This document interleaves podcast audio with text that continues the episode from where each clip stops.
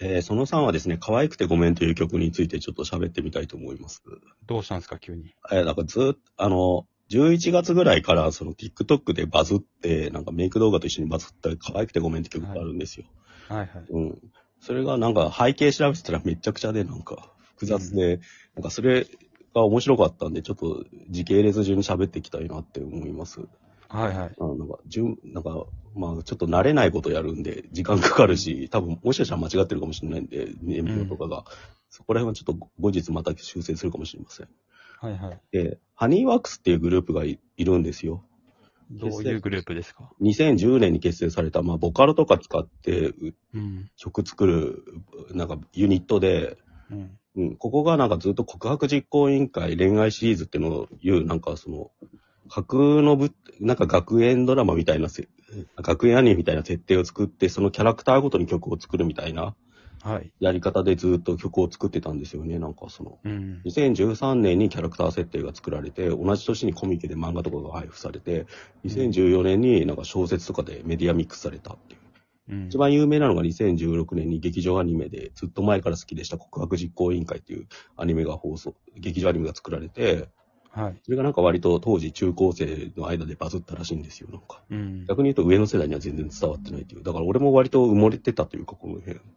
うん。なんかボカロだから、カゲロウデイズとかあの辺はなんか割と追ってたんですけど、この辺はよくわかんなかったって感じがありますよね、当時から。ああ。だから曲聴いても結構ボカロ、ボボーカロイドは使ってるんだけど、割と普通のポップソングの、をやってるって感じだし、でも、うんなんかその歌は、その主体が、うんまあ、いわゆる J-POP みたいな、カラオケで誰も、だ誰でも歌えるっていうよりは、その架空の登場人物の心情を歌った歌みたいになってるんですよ。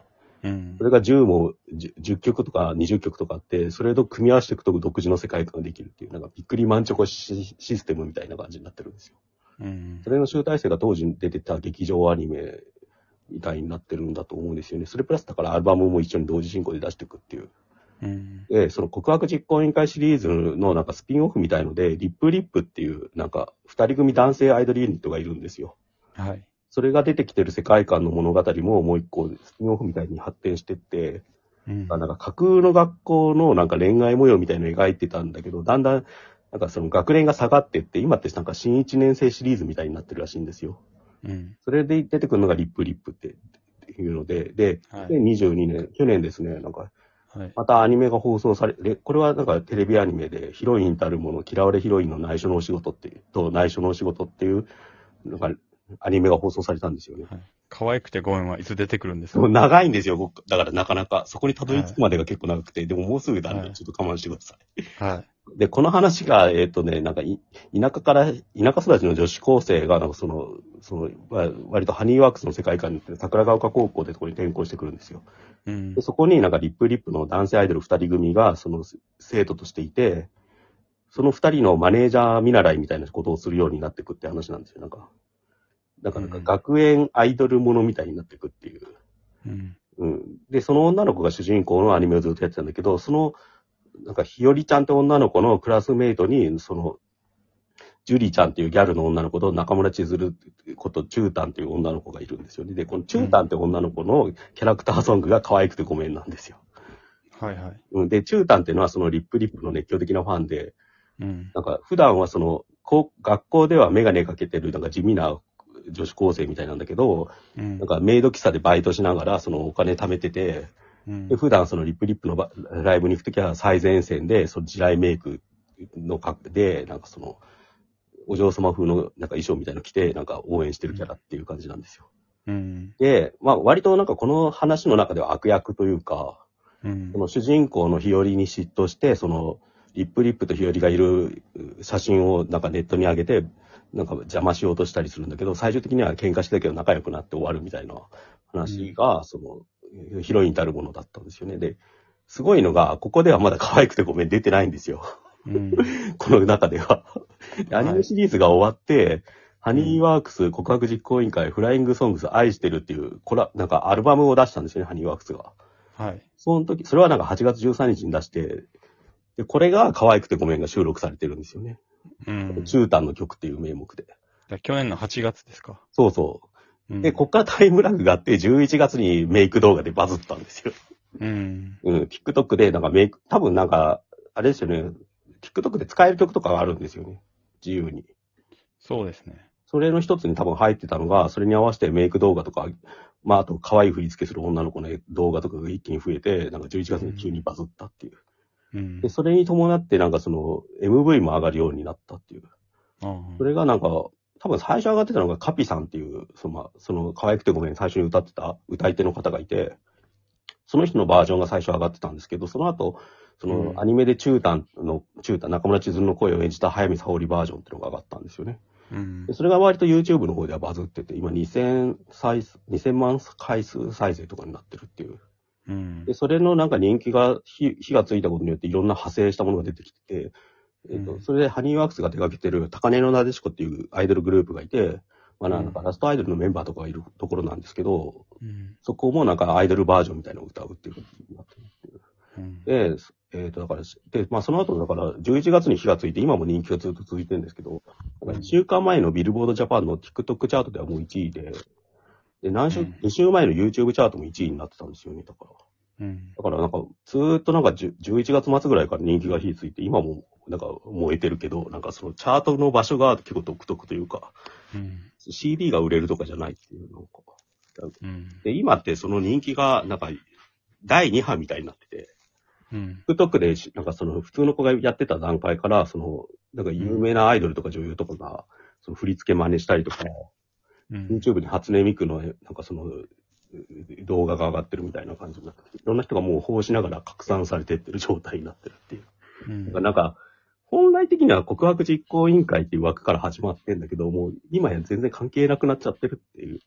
うん。でしかも一番バズったのがその恋愛ソングじゃなくて、うんなんか、アイドルファンのオタクの女の子の心情を歌った曲だったっていうのが、なんか、ものすごい遠くまで一気に来たなって感じなんですよね。うん。だから なんかこれどこから始まったんだって思っていくと、ものすごい遠くまで行っちゃう。10年ぐらい前まで遡っちゃうっていうのが、めうんちゃくちゃ面白くて、うん。うんそれでび、なんか、ずっと追いかけてたって感じですね。なるほど。うんで、歌詞もやっぱすごくて、なんかうん。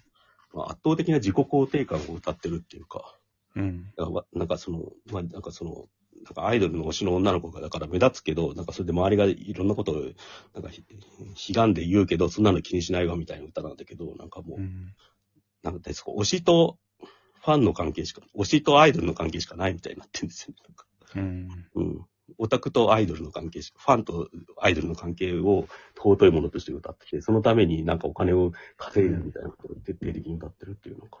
うん。うんなんか、これがめちゃくちゃは、なんか流行ってる状況って、すげえ面白いなっていう話を、ずーっとしたかったんですよ。なんかよくわかんないと同時に。うん。 TikTok にハマってるってことですか TikTok には俺あんまハマってないっていうか、うん。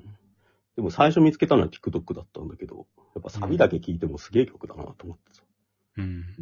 なんでこれがっていうのを思ったんだけど、でもなんか自己肯定感みたいなのが結構一つのヒントなのかなって気がするんですよね。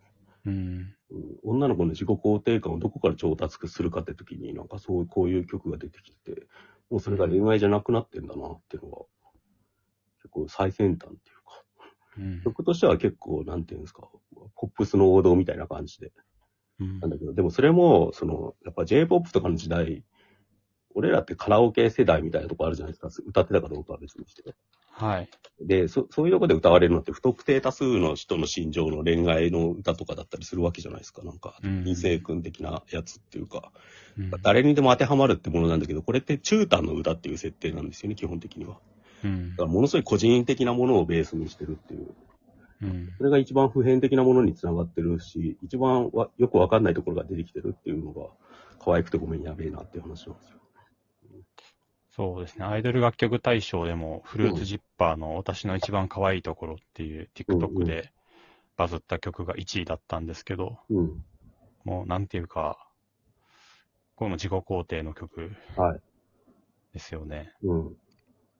なんかまあ私の可愛いところに気づいている君がすごいみたいなことを言ってるんですけど、そして君が知ってる私が一番可愛いの、私もそれに気づいたみたいなことを言ってるんですけど、ちょっと男を経由してるとこありますよね。男とかファンとかを。だから、まだ、うん。この曲だし。して、してるんですけどう、んしたところでって感じですうね。んうん最終的に私が最高って話ですよね。で、コロナ禍の曲なんで現場に言って、行って言ってるのっていう。うん。で、この曲がいい悪い、いいっていうか、 バズったのが TikTok なわけだから、うんうんそのこれをやってる人たちは別にこの曲を作ったわけではないわけじゃあないですか。あ。この曲で承認欲求を満たしているわけで。はいはい。